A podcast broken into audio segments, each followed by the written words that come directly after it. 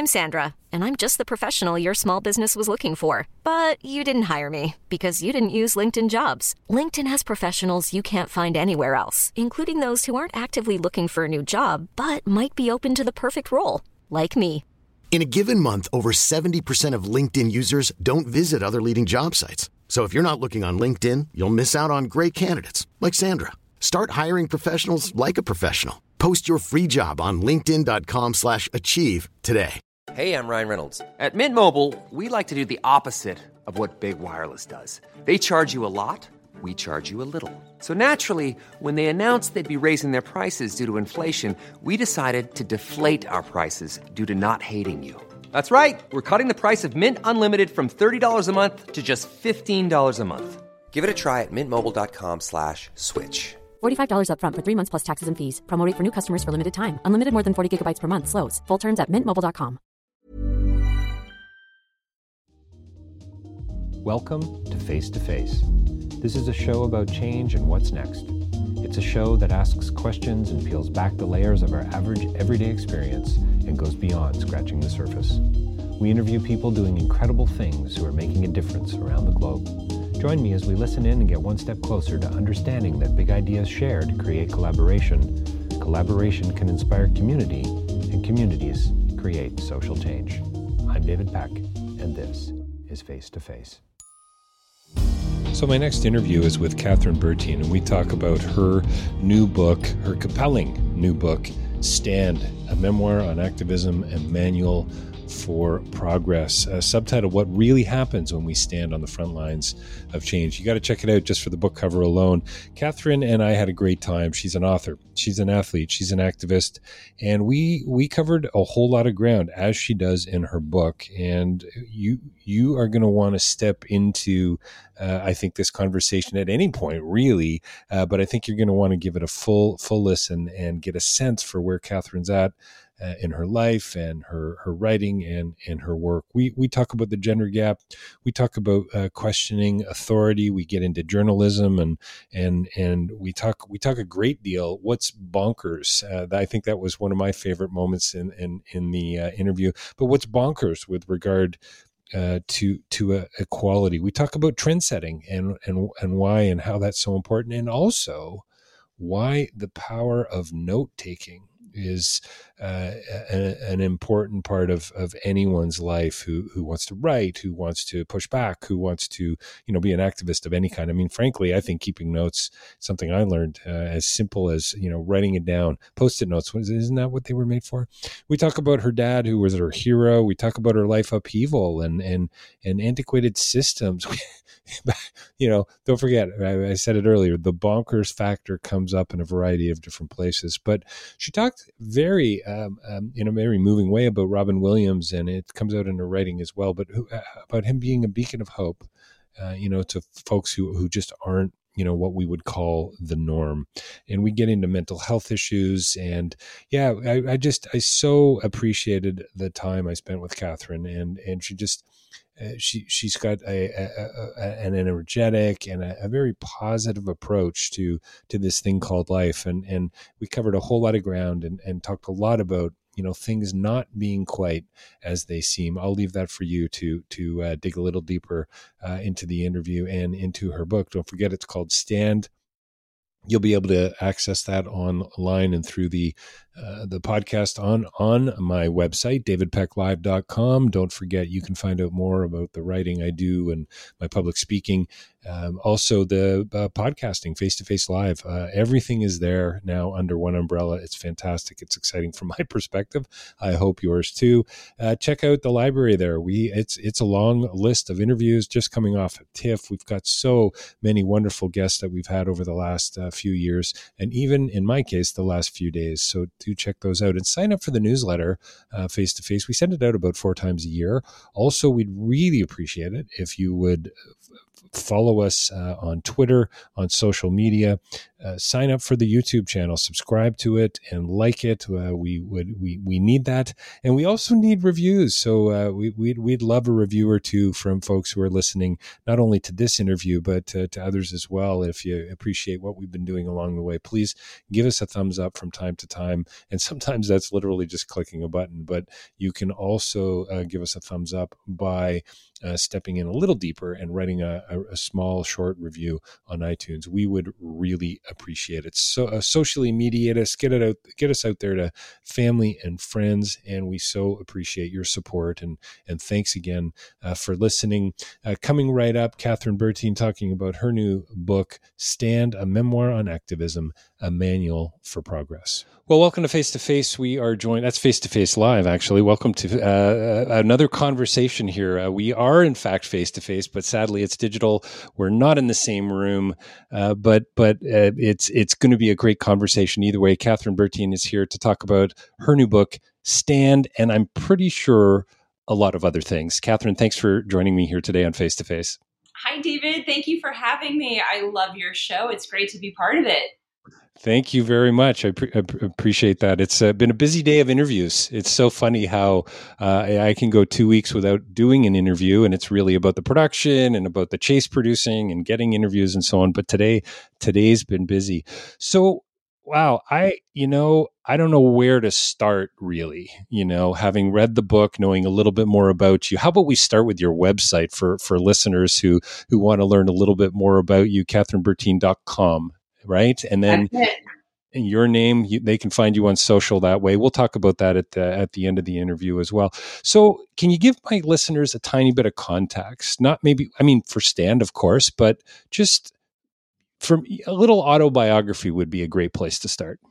Yeah, I've had what I would call an atypical path through uh, through adulthood, um, but a really um, interesting and fun journey for me. Uh, and I like to tell people that, you know, what I thought I would be doing as a teenager or in my early 20s, I completely took a left turn and, you know, didn't take the typical route that, uh, that most women do. And, um, it's not been easy for sure, but I've kind of loved the journey. I suppose that I identify in three different categories. Uh, I would say that I am an author, an athlete, and an activist. And the three of those have intertwined in a way that I never would have expected. And they've led me on some some crazy adventures. And that's a little bit of the backstory. Uh, so I'll pause there and, and let you take the reins. So I'm fascinated by so so we've got Stand a, mem- a, memoir a memoir on activism a manual for progress subtitle what what really happens when we stand on the front lines of change. I mean, you know, I wanted to, you know, I wanted to talk about the appendix, uh, which is worth the the price of the book uh, on its own. It seems to me, uh, and we'll uh, hopefully we'll get to that. But but just some some great sort of, um, I would say, I guess lessons learned, but also that's where the manual for me really sort of kicked in. It was much more of a a, a memoir. Enjoyed the book, learned so much uh, about you and about your story, but just about I guess about pushing back against the status quo. Can you t- talk a little bit about how at some point you said, this just doesn't work for me. This is not right. I need to say something. I need to step out. I need to, you know, that was that moment you became that activist, I guess. sure, absolutely. So I had a career in the world of professional cycling, specifically road cycling. Um, it started with a journalism assignment where uh, I worked for ESPN for a number of years. And the assignment there was this was back in 2006. They wanted to see what does it really take to get to the Olympic Games? And it was this very broad assignment of like, go try sports, see what it takes. And the condensed version is that I got into cycling and um, fell in love with the sport. So even when the assignment ended, and by the way, that entire assignment is its own book that came out before. Stand. This is this is your fourth book, yes? This is the fourth one. Yep, yeah, and um, as good as gold, which is the the title of that book. Um, that assignment. Uh, so I'm going to give a spoiler alert that uh, I didn't make the Olympic Games in 18 months, believe it or not. Um, but what happened was I really truly fell in love with road cycling. And when the assignment ended, my my drive and passion for the sport was just getting started. And I had the opportunity to race against some pretty amazing women. And I kept thinking, wow, what if I could actually make it to the professional level and race amongst these incredible athletes? That would be such an amazing goal. So uh, that's exactly what happened. After the assignment ended, I kept riding. And um, keep in mind, at this point in, you know, oh gosh, now we're in 2007. no, well, technically, the Olympics were 2008.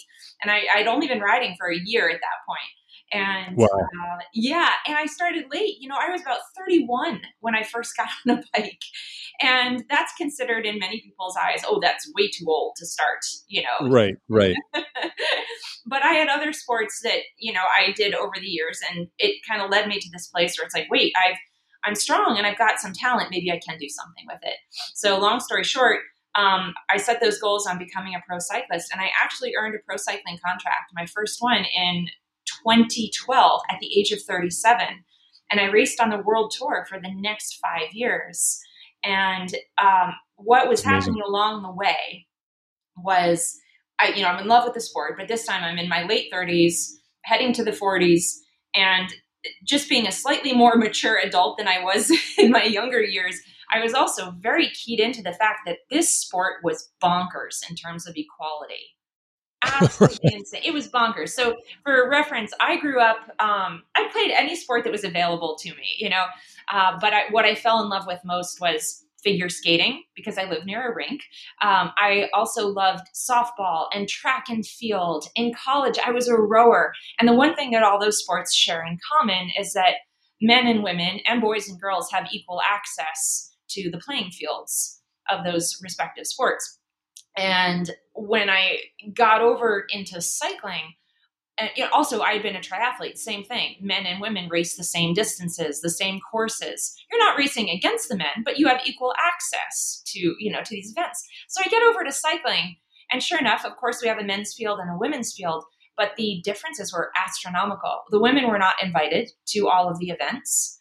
Um, the events that we were invited to, our distance was often cut right in half so if it was 100 miles for the men, it was 50 miles for the women, based on the ideology that, oh, women can't possibly go 100 miles, right? This really antiquated thinking. And then at the professional level, the prize purse at the world tour ranking for the women was fractions, pennies on the dollar for what it was for the men. And none of this made sense to me. And I think that's what really turned the page for me um, into the realm of activism. Was it was there was there I don't know uh, was there a book was there a film was there an accident because I know that's a part of your your world too that that was a that really sort of acted as a uh, I don't know bold typed catalyst if that makes mm-hmm. sense or do you think it was more gradual? I mean it seems to me I don't know. Are we born activists? No, I don't think so. But it's it's a bit of nature, it's a bit of nurture, right? I think it's a both and. But but anyway, I'm always fascinated by people who don't who who who don't put up with the status quo, right? I just I love that, right? Because that's that's resistance is is where change happens. It seems to me. Right, right. No, I appreciate that, and I agree that I too am drawn to people who question authority, question the system, right? Um, and for me, I would say that there were two areas that kind of did that for me. And one was the fact that um, the Tour de France, which is probably the one race that all the world at least knows, oh, that's a bike race in France. You know, sure, you know? sure. Yeah, you've heard you've heard of it. Yeah, right, you've yeah. heard of it. You know, ninety. You've heard of you've heard of Wimbledon. You may not play tennis, but you've heard of Wimbledon, exactly. probably, right? Exactly. Yeah, yeah. So, and that was true for the Tour de France. So, you know, when I started this journey uh, and setting these big goals, I was like, I want to race at the Tour de France. And then it was revealed to me that that's impossible because they don't have a women's race. And then my journalism side kicked in, and I started asking, right. why, why, why, why, why? Right, right. and there were no good answers. So I would say that that was the that was the turning point for me of how is it possible? You know, if we have women at Wimbledon and women in the Olympics and women running the Boston Marathon, how do we not have women at the Tour de France, right? Um, and another part of that, when I started doing research, you know, um, I came across the incredible Kathrine Switzer, who back in 1967 became the first woman to officially run the Boston Marathon. And I was just enamored with this college student who put on, you know, a gray sweatsuit and wore a hood and all she wanted to do was run, you know, and the fact that there weren't women allowed and um, I just thought that that was incredible and amazing and I actually reached out to her and I said I want to make this happen at the Tour de France. Um, can I just engage in conversation with you about ideas and how that could happen? And she responded. Oh, that's you know? so great. It is. It's so great. It's so yeah, great. That's cool. She was in her her um, mid to late sixties, if not early seventies, by then, and she just responded. And I think that's such an important part because I think in this modern day and age, we look at people as very untouchable in the realm of um, you know fame or you know trendsetters, or in her case, you know, just a historic figure for sport. But she answered, you know, and uh, that that was another pivotal moment, even if I don't know if I realized it at the time. Yeah, pieces of puzzle, uh, pieces to the puzzle, right? In in in the, I have a friend who's a comedian who years ago wrote a joke, and I'm sure it's uh, been expanded on in other ways, but but uh, just to upset his father, he had a had a, had a, had a puzzle, but he threw in 500 pieces from another puzzle, and and it's a great joke, and the way he delivers it is funny. Uh, Jay's his name, a dear friend, but you know mm-hmm. what? Isn't that kind of life in a way. I mean, it's a funny joke, but and you can see the frustrated dad trying to put these pieces together. But you know, you look back, you see the connections. Yeah, you right? see the connections. Yeah. yeah. I got. I really got that sense from Stand. Is uh, do you keep a really detailed diary? Like I, as I was looking at your book, I'm like, how how do you remember all this stuff? Oh yeah, absolutely. I do. I keep a journal for sure. Got um, it. That's something that I used to do as a kid. You know, just in the early days, dear diary. You know, and I eventually, as I became a writer. I realized how important it was to keep a record of things. Um, now, keep in mind, a lot of the a lot of the diary was often just quick notes. It's not like I was forming well crafted paragraphs. Sure, sure. But I knew if I was going to step into this arena of fighting for change, I better keep a record of what's going on. And then luckily, all of the parts of dialogue, or you know, the majority of the dialogue, um, especially when I started talking, or, or, when you were reading about the pressure group Le Tour Entier that we formed, you know, with the world champions in cycling, we had all of our emails were so back and forth, and I kept a record of all those emails because I wanted to make sure that I got the quotes right and uh, you know and same thing too from some of the sources that were uh, not on the same page as me in terms of what we were fighting mm-hmm. for i knew that i'd have to keep a record of sources otherwise right. that's challenging and i'm like look I'm I'm going to speak the truth, but the last thing I need is to be sued. So I better have a record. sure, sure. Uh, that's really interesting. There's so many uh, uh, uh, lessons there. It seems to me. Obviously, the journalist in you was came out, but if you were already doing this as a kid, my my dad kept notes. He used to say it was because he couldn't remember things, but he would he would have he would have post it notes. All I mean, mm-hmm. pre post it note. Actually, he was in the paper business, so. He, are you are you a post it note fiend like I am? Yeah, they're like I've got them everywhere. Like, there's like six of these stacks over there. I've got them all over the house. Yeah, yeah. pen. But it, I think the idea of writing things down, of keeping records. Yes, of course, this is what our memories about, and hopefully our photos are. Uh, uh, uh, uh, you know, we've got good files of those as well, and our friends and our community. But I think there's something about the written word here that that that that's super helpful on so oh, many yeah. levels. I also feel like once I have it down on paper or on the computer in some way, um, it actually freed up space in my brain. Mm, it's good. And, I think that's that's that's super. That's great advice. Yeah, yeah I uh, I've I've had sleeping issues for years, and I remember um, yeah. probably a therapist that I was seeing at the time who would say, you know, just before you go to bed, instead of reflecting on all those things that you didn't get done today, how about writing down the things that you did get done? that yes. that you did accomplish that were positive right and and we're so yeah beautiful nice yeah i think yeah i think there's uh, words words of words of wisdom for sure yeah. so let's nice segue into the robin williams quote oh okay yep no matter what people tell you, words and ideas can change the world. It seems like you had a really beautiful relationship with your dad. I, I don't want to project too much, but um, at a, per, a, point in the in the book, he says that I think it was him anyway. Help me out here if I'm wrong, but you're happiest when you're making change. Yes. Yes. Right? Right on So- all yeah so so when the gloves are on is when you're feeling the most i don't know presence joy I, i'd love for you to tell us about that and maybe connect it to the robin williams quote because i think a photo of him appears in the book as well does it not Correct. Correct. Yeah. Um, let's see. I'll start with the dad part. there's My- a lot going on there Oh, by the way There's so much. There's so much. But steer me back if I if I forget something. no no it's all good my dad was and is my my hero in that regard. He was an amazing, kind, wonderful, nurturing soul. Um, who, as you know from Reading Stand, he helped me in so many regard, especially when I went through a period of life where you know shit hit the fan, and he really was there for me when I needed support the most.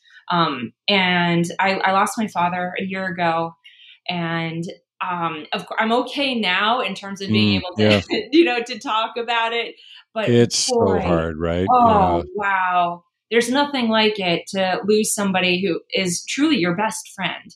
Um, but yeah, I yeah i'm so sorry kathryn yeah Oh no, thank you, thank you. I like sharing this part of the story because during the the two years of um, what I call life upheaval, I Mm. actually lived with my dad for two years from the ages of um, oof, let's see, uh, 30, 38 to forty, and to be able, you know, and it was a really tough time for me, but to actually be able to live with my dad as a grown up and to have these amazing conversations that you know I couldn't have had as a teenager or a kid.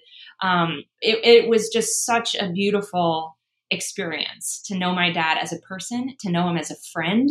Um, yeah it's cool so you know, and uh, you'll know when you, for anyone who um, you know, if you read Stan, he's he's a huge character in in the best possible way, and I feel like he's very much still with me on the journey. And you know, Hey, can you can you can you just encourage me a little bit here? I have a 13 year old and a 15 year old.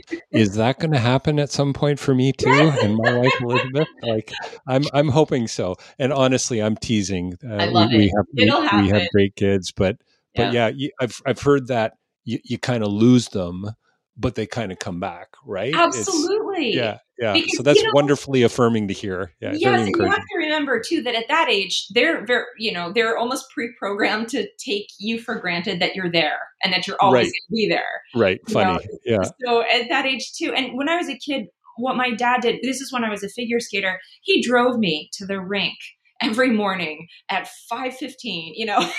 like he was such a saint and um it wasn't even like as kids we had big deep conversations. The thing was he was always there. You know, Mm. um, whether it was driving me to a sporting practice or uh, coming to a game now and then, whatever it was, he was there and he would just clap and encourage and be like, right. you go, you know, that's it. That's it. That's and great. later, as an adult, we definitely had a lot more, you know, bonding conversation. But so I, where that all is going is that just hang in there. Yeah, yeah. No, that's good. That's up. good. yeah, yeah, that's good. That's helpful. Thank, thanks for that. My fragile ego needed that. Aw, So, so journalist, post-it notes all over your house. You've been writing things down forever. So it really, no one had to convince you of this Robin Williams quote. No matter quote what people tell you, uh, words and ideas can change the world. Close quote. I have sort of believed this for many years. I find that it's a bit of an uphill battle. You're kind of rolling the rock up the hill like Sisyphus in the Greek myth. Ha- have you had that same experience? I mean, um, oh, and by the way, just a little circle back and a tie-in. Did you ever use the word bonkers when you were talking to people uh, in in the cycling world? When you you know your comment about this gender disparity is bonkers in this sport because that that would have really established some credibility. I think. Yeah. Right? I know. I mean, to to my fellow competitors and cohorts, oh, we all thought it was bonkers and Yeah, yeah. and crazy and insane. So amongst I us, bet. we knew we were in good company. Um, but you know, I don't. I can't recall a time that I actually went up to somebody who was in a position of power or a change maker and actually said, "Hey, guess what? This is bonkers, and you're Yeah. bonkers."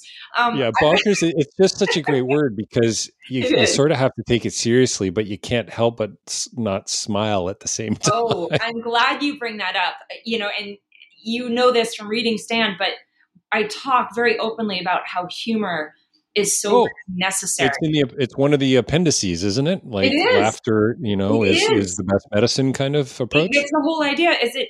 You have to when you're fighting for change and you're up against um, these antiquated systems that are in play you better bring your sense of humor and it better be big because it's just again it's the bonkers factor. There's there's it's so crazy how things are still not equal in this day and age. And you can either let that frustrate you to the point where you want to quit or you can look at it and be like oh my god that's bonkers it's funny it's sad how do we fix it but also let's laugh along the way yeah yeah, you know, it's interesting. I interviewed CJ Hunt yesterday, who's made a mm-hmm. film called The Neutral Ground. He's a producer at The Daily Show and Trevor Noah at The Daily Show, and super funny guy. He wanted to be a middle school teacher. And it's about the removal of four Confederate statues in Louisiana. It's it's unsettling, it's serious, it's thoughtful, it's all of those things that you would think a film uh, uh about you know systemic racism is is going to be about and and and history and, and but it's also really funny. And, and he just he starts out by and I, I i i'd love to get to know this guy more because he's got this great beat. He says something really serious and then there's the the tag which mm-hmm. you know allows me to relax which is what is such a beautiful thing about comedy. Now i'm connecting it back to robin williams. I mean talk about a serious actor but goofy as you know goofy gets mm-hmm. and yet comes out with a line like this. So it's just yeah so i'd, I'd love to yeah i mean what, was he a, a, a, significant domino for you? Oh he, he was he certainly yeah. was. Um, first in a couple ways um, in stand i talk about when we make the film half the road which is a documentary on women's pro cycling or all of women's cycling, really. hang on. So hang on. Not just an author, an athlete, and an activist, but also a filmmaker. yeah. Okay. Got it. I kind of lumped the filmmaking into the uh, the author because I had to write the narrative for the documentary. So got it. I see. Totally so there's like footnotes. There's footnotes and filmmaker didn't begin with an A, so sometimes I'm just silly and I'm like, and a filmmaker. Like, oh, how about oh, how about auteur? How about auteur? The French, the French word. Oh yes, uh, exactly. There's a lot. Yeah. Yep. that's I love that. But yeah, that's um, you know, that's where the Robin Williams side came in. So for those of you who follow cycling, you will already know that Robin Williams was an avid cyclist. He loved it. You know, he wasn't a racer, but he loved bike riding. He did Gran Fondo events. Um, he was a huge fan of the sport, and he had a gazillion in his possession. He loved cycling. So um, when it, we got to the point where we were looking for a narrator for Half the Road, um, I tracked down his publicist and asked, you know, very respectfully would Robin be interested in doing this? And yes, of course, we'll pay him. You know, we're not asking for for you to work for free, but um, and he was already involved in another project, so we had to turn it down. But what I loved was that he actually considered it and and wished us luck on the project, mm, nice. and that you know made him all the more human to us too. Um, and you know that it was it was a lovely, lovely moment. So that was the first interaction that I had. You know, I had also during my triathlon days, I raced Escape from Alcatraz, and uh, the bike race went right by his house, and um, he was outside like turning cartwheels on the lawn. Like this is way back in 2005 ish, you know. But uh, just just a great guy all around, and That's I always cool. thought, you know, I'll meet him someday. But it really, really came into effect for me. Um, you know, as you get deeper into stand, and I won't go into too too much detail because um, that would take a whole other hour. but right. I will. That's part two. Yeah, but I will say this: when I was struggling with some really tough mental health issues in 2014, you know, stemming from divorce and depression and just a really really wretched stretch. Um, I was so far in the rabbit hole that I mm. was creating my own exit plan. I didn't think that I could or should be here anymore. Uh, it was a devastating, devastating wow. time. It was really, really profound. And what distracted me from moving forward and carrying out that plan was the fact that Robin Williams had taken his life that day. Mm. Um, it was August 11th of, of 2014. And, and of course I was absolutely, uh, just destroyed by that. You know, how did this beautiful brain, this incredible right. person, um, and in many ways his own version of activism too. You know, he certainly was not the norm, and he he you know was a beacon of, of hope to people who were also not the norm and right. to lose him it really really affected me um, i mean of course suicide can and should affect everybody very deeply um, that one to me felt even more personal than oh just a celebrity i don't know you know it, right. something right. really hit me deeply with that and um, and it distracted me to the point where i was like okay you know what i need to get help and I need to find a way through this awful dark period. If I was at that place of ready to to end it all, then I now I realize that I'm not alone. Something is wrong, and I need help. And so Robin was that person for me. Kathryn, I got to ask you this question because yeah. I think I don't know anyone. Well, maybe I do know some, but I would imagine most of us have struggled with this, and and you and I have already had a couple of conversations that weren't recorded where we talked about mental health issues. You know, it, it awareness around these issues are growing. People are talking about it more all the time. There's campaigns that are developed. You know, this is a good thing, right? This is like dinner table conversation. You know, so so so you you use a phrase that has really stuck with me, um, and I'm going to see if I can quote it here. But I think it's early on in the book. The weight of worthlessness consumed me, and uh, I mean that's I mean, A, it's incredibly candid for you to put that in print. And I mean, again, it's memoir, it's diary. You know, you had been raised this way, I suppose, to be to some degree, but the authenticity there and the and and the transparency of that, it's yeah. How do you get out of that? Like yeah. so, like so many of us, you know, as a friend of mine who lives in Mississippi would say, the I am nots can be overwhelming.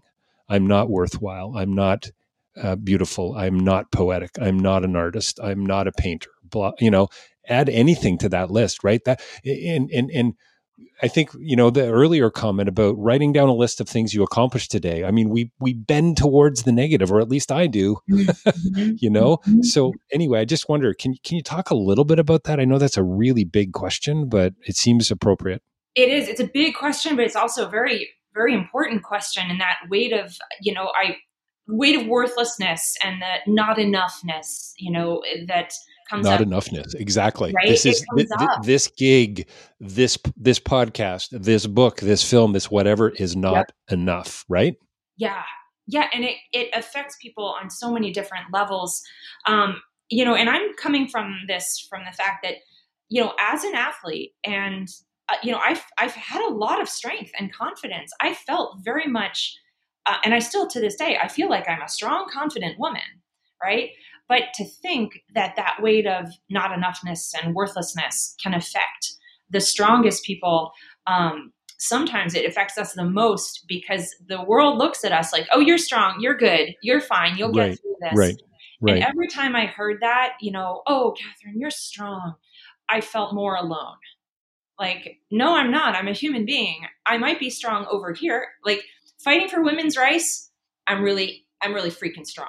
That I don't mind that. That's great. But being um, a human being, being a woman, facing a lot of personal issues, I am just as strong and or weak as anybody else. You know, and that we, we, we wear different hats in life. So sometimes we have to remember that it's okay to be strong over here, but that doesn't mean we're strong everywhere. And let's identify that. And rather than trying to fix it, let's first just acknowledge it's okay to not be okay, right? It's okay to be a human being. It's okay to hurt um, when bad things happen. And that for me was you know, obviously not. I wish I had known that at the time of going mm, through this really yeah. tumultuous pain. But well, no, in some in, in, some ways, impossible to see. I, yeah. I interviewed, uh, by the way, a film that you're hopefully going to hear about. His name is Ray. Was at the Toronto International Film Festival, and I interviewed the director and a film, uh, the producer yesterday, and it's about mm-hmm. a homeless guy uh, who lives in Toronto, and a filmmaker drove by him every day, and went, "Okay, I'm just going to stop and go and chat to the guy." So he talked to him. He's a heroin addict uh, was a sailor at a time in his life. The whole film is one of the most personal, I think, and intimate portrayals I've certainly ever seen of this type of vulnerability. But it's so human and desperate and tragic and and beautiful. And at one point in the film, he says about a friend of his that stole his coat. He said, "Oh, he's an addict. He should know better." Mm. What a great line coming from an addict himself. Like how do you so you're in this place of Mhm. despair Yeah. how do you how do you see the light you know is was it for you was it community was It was. It was mean, little- was it was it cycling uh, you know was it you know uh, It- it it's never one thing but right it, if anything we have to be careful with sports because i know plenty of people who might be suffering with something mentally and emotionally and they'll turn to their sport and they'll just do that thinking like oh i just i have to ride and it'll go away it'll right Or, right you know anybody who's in endurance sports knows that that's a real uh possibility and a way to think about things i'll just sure I'll sure go for hundreds of miles of bike rides and I'll be fine. Like, okay, Right. no, like that's that. It's the bike isn't going to fix this for you. It can be a great outlet, and of course Mm. Sure, it was. You sure. know, for me it was in many ways, but it's not going to. Um, it's not a person that you can talk to, right? so I knew when I finally reached out. It was my dad that I actually used the phrase like, "I think I need help," you know, Mm, and something about um, just letting another person in and letting them know that I'm not okay. That's that's how it needs to start, you know. And if if you can find a trusted friend or um, a family member, if you're lucky to have a close family member, that's Right. great. And also, you know, know that that person might not have the response on hand that you need to hear mm, you know because mm. that, that that person might be like oh, oh my gosh what do i do what do i say but that's not what this is about if you have the ability and the strength to say out loud to somebody that you love and trust i think i need help like that's the win right there Uh, Sure. no matter what they say in response you have articulated your need and that's the first step right? So where i went from there and my my dad was like you know okay okay honey like what what can i do? Right? Right and at right. that point honestly it wasn't up to him to do anything. It was up for me to take the next sure. step. And um, in my 20s i had seen a therapist for um, an eating disorder i dealt with in my youth um, so i knew immediately like oh i have to see a therapist to get through this. Um, luckily what we have at our disposal these days you know the the internet uh, is Mhm. can be a great accompaniment here you know to help you through change. Um, i used a site called psychology today. It's a popular magazine in the us and um, psychology today you can actually go in and enter your zip code and look up therapists who are near you oh wow okay yeah, it's and you can enter in. Makes sense. here's the insurance that I do have or don't have. Um, what will they take? What won't they take? Um, and then also you find the therapist based on what their strengths are. Almost Sure.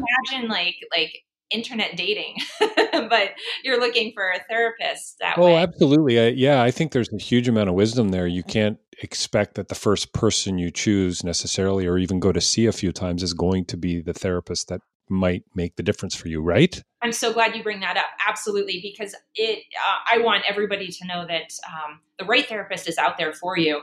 But if it's not Mm, the it's first good. person, it's okay. Like, don't give yeah, up on the system. exactly. and and I experienced that in my earlier years. Um, I tried talking to one woman, and I just didn't connect with her. It wasn't like she was a bad person or a terrible therapist, but we just didn't Right. have the language learning together.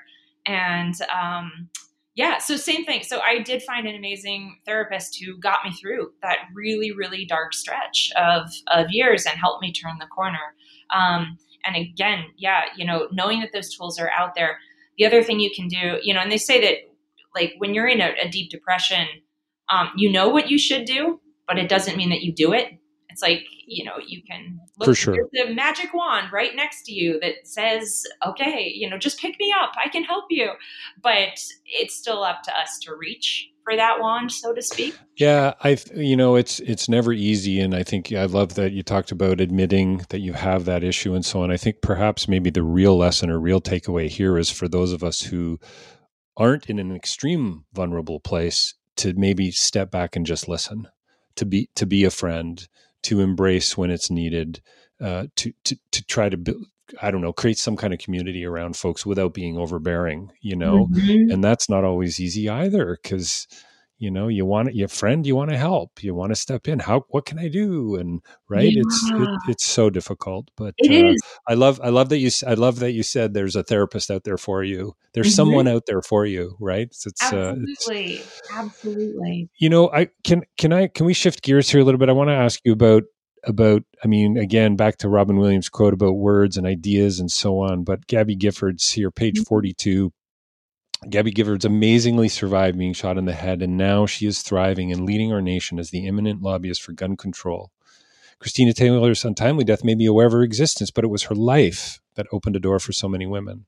I might not even ever have known about her had we not experienced January 8th nor had the courage to write about what happened that day. Close quote. I mean, there's obviously way more, and we're only what 42 pages into the in, into the book. What struck me about that was the hyper connectedness of it. Does that make sense? So mm-hmm. again, mm-hmm. incremental change. Um, what what propels you to be an activist? What what what what what is the catalyst for you to say no? I'm putting on the fighting gloves. I'm gonna, you know, and and so this significant, horrific change in her life leads her to become this incredible lobbyist. Oh, can, can can can you talk a little bit about this and and the impact that's had on your own life? Sure. Yeah. And for those who are, are new to Gabby Giffords, she was our congresswoman in Arizona. Um, and she was shot in a mass shooting in uh, January of 2011. And for us in Tucson, Tucson is a small, big city. You know, it's a real sense of right. community here, which is why I've stayed. I love it. I love it here. And um, when that rocked our nation and we lost we lost so many in that shooting and gabby survived you know being shot in the head and like you mentioned in the quote you know she now is a huge advocate for for gun control um, watching that example of somebody not just surviving which would have been plenty that would have been enough of an accomplishment of course that would have been enough yeah right and instead the ripple effect that she's created for all of us who are like oh my god when the very worst happens not only can we keep going but we can step into the field of leadership you know? know what? I don't think anyone expected her to roll up her sleeves. And no. yet, right? No, and not, you know, I, I don't know if you know this now, but her husband, Mark Kelly, is now senator of Arizona. And so she that. completely, you know, inspired him to to run and run for change. And Arizona has always been a quote unquote red state. And this year we flipped to blue. And Mark Kelly is now, you know, a very powerful senator, influential. And all of this really truly stemmed from Gabby's influence. Um, so you can imagine it, you know, and it, it definitely left a big marker on me for for being like okay what can i do? And where's my where's my ability to create change? So she's a hero and she is so kind too to present or to offer a blurb of support for this book. Yeah so yeah. really, yeah really that's so amazing. Oh, I, for for for for me it's just it, it, and it's this is a constant reminder for me as well you know this isn't a, a prescriptive statement. It really is all connected. It is. And sometimes it takes a life lived to look back and say, wow, look at how those, you know, that hyperconnectivity was there. Right. And I don't know, it, it just uh, is, is that helpful for us, for, for us folks who, who are trying to change, who are trying to push back against the status quo in a particular way.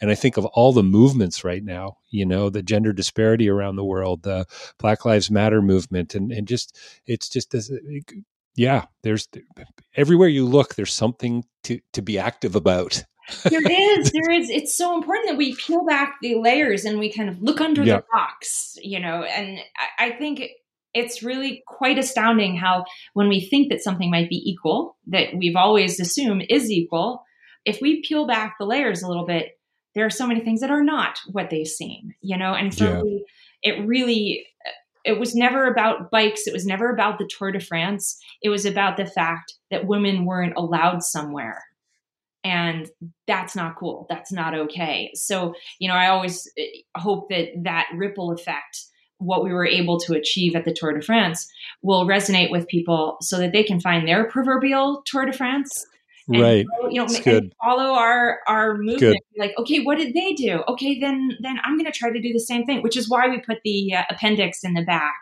of of the book which i thought would make more sense to put it in the back rather than like sprinkle it in the middle or try to right. you know books with bullet points they don't do it for me. I'm like let me just tell my story and then this stuff in the back will make a lot more sense. Yeah it's almost like the it's almost like the curriculum guide in a way right? It's Mhm. Yeah uh nice segue. Sadly we're gonna we're, we're gonna need to wrap up here in a, in a minute or two i know. Isn't that crazy talk how Oh fast that went? It's crazy. that is That's ridiculous. So everything happens period. Deal with it period is one of the i don't know i didn't actually count them. I don't think you number them either but what are there 20 20 different sort of I- it's 22 or 24 is it? like okay. Yeah, yeah yeah. yeah 22 what, would you call them sort of uh, laws uh, would you call them kathryn's principles like what would you How about guiding points? there you go yes yes i think that you should have had a drawing of a lighthouse there i think that would have been There- oh, I love that. I love that. At first, I thought it would be top 10, but then it just kind of kept Right. going. And I'm It never one for lists. So I'm like, well, we'll just end it where it ends. And it happened to be 22. So there it is. Yeah. No, it's great. And what I love, and I'm just going to come back to the words again and to the quote and to the diary and the post it notes.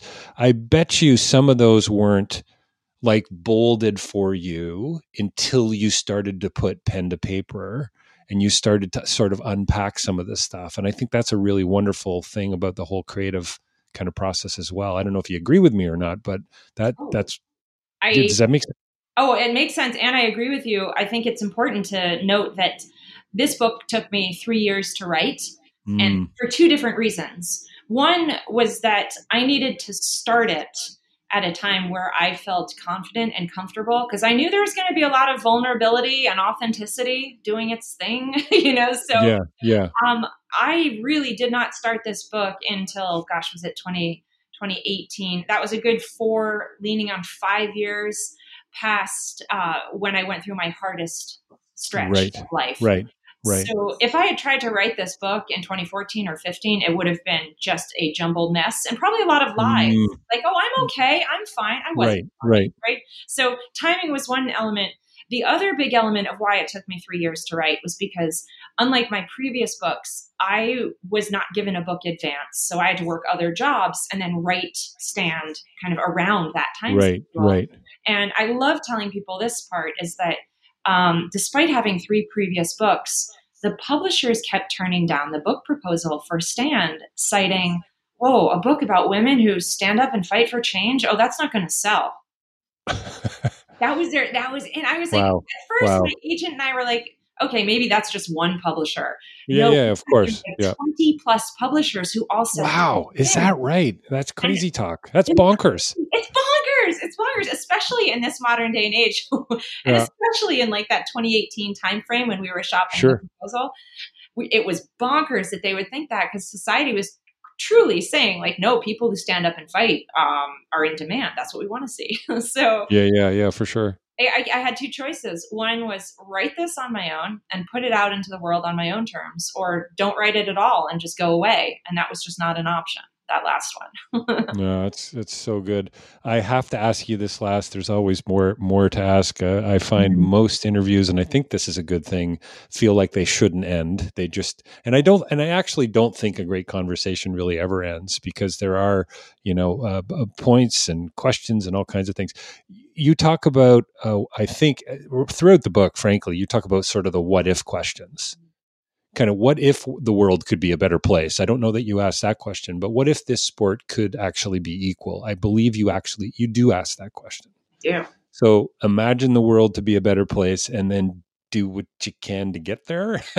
Is that Exactly. kind of the, the big takeaway from Stand, would you say? I w- yes, I think that's one of the biggest takeaways is you know just keep asking what if you know Yeah. What if it were like this or what if it weren't like this? Either way is a great pathway to lead to those questions of um, what's next right?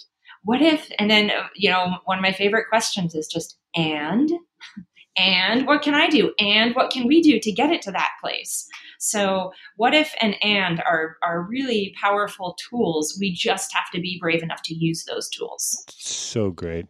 Love that the blurb on the back says that, uh, and I love that it's so specific, but in 2009, you turned wonder into action. That's just awesome to me. Uh, where can people get, can, can get this book? stand And do you have it? right, you should yeah. be, that, that strikes me like it should be a t-shirt as well. Have you thank considered? you Yeah. Where can we get the book? Um, Stand is available where books are sold. Um, and during these pandemic times, even if the book isn't in the actual store, your local bookstore can order it for you. Nice. And also, it's available on Amazon on all, in, in every country. So .ca, .com, .uk, whatever it is, it's out there, and it's also available through Barnes and Noble. So fantastic, um, three sites, and it's paperback, digital, hardcover, whatever your reading preference is. I have not yet gotten to an Audible version because that's a lot of time. I will get there eventually, but the uh, imprint form is out there. And is the, is the filmmaker in you thinking about optioning it at some point, hopefully? Oh my gosh, David, I'm so glad you asked. I would love nothing more than to have Stand optioned. And maybe you and I can connect on the next steps there, as you seem to know quite a few people who might be up for that. I, well, I've been interviewing a lot of filmmakers yes, for the last do. five or exactly. six years. It's quite, and it's really quite remarkable how how how connected it all all is and and everyone's looking for a good story and the right story Thank you know you. I So, appreciate that. And yeah, I, I do think we have something here. And I don't mean to suggest, like, oh, my story is so important. It's worth a movie. But I do Yeah. think what is worth a movie is somebody who is not famous, not wealthy, not an Olympic gold medalist. If I was able to create change, Yeah, proof that we all can. So I want Yeah, that it's story good. told. and that story we we need to continue to hear that narrative Yes. over and over and over because yeah. I don't know what it is. We're we're pre-genetically determined. It seems to me, and I don't believe in determinism. To to not think that that we can't make a difference. You know, it's it, but we so can. And I I love your story, and I love uh, uh, how you really have stood up and and uh, said this is bonkers. There's the T-shirt. you know, it's this great. is bonkers on the back. I love This is it. bonkers on the back. This yeah. is bonkers. Inequality is bonkers. All right, I'll get going on the t-shirts. That's awesome. So, uh, website, kathrynbertine.com, uh, dot com, yes? Correct. And that's B E R T I N E. Yes, and this Kathryn is K A T H R Y N. There are many versions out there. There are many versions. We've been talking with Kathryn Bertine today about her new book, Stand, and about a whole uh, a lot of other things. Thanks so much for your time today. I re- really, it was great having you on the show. Thank you so much, David. It was so great to be here talking with you. So there you have it, my interview with Kathryn Bertine. We had a great time. I hope you could tell talking about her new book. You can get it wherever uh, good books are sold. Stand, a memoir on activism, a manual for progress. Uh, you can also uh, follow Kathryn on social media as well, and I hope you choose to do that. Don't forget davidpecklive.com for more information about my writing and speaking. Please sign up for our newsletter there. Uh, you can do that face to face. We only send a couple out a year. We really won't bother you, but it is a good way to keep people posted. More importantly, love for you to sign up for our YouTube channel. Subscribe there, give us a like. But really, if, if you wouldn't mind taking a couple of minutes to write a review for us on iTunes or Spotify, and don't forget to subscribe to the podcast wherever you listen uh, to podcasts at. And we would so appreciate that. Socially mediate the heck out of us if you can. Share us on social, send it to family and friends. And we're looking forward to, uh, I wish I could say seeing you next time, but uh, we will uh, see you metaphorically very soon. And thanks again for listening to Face to Face.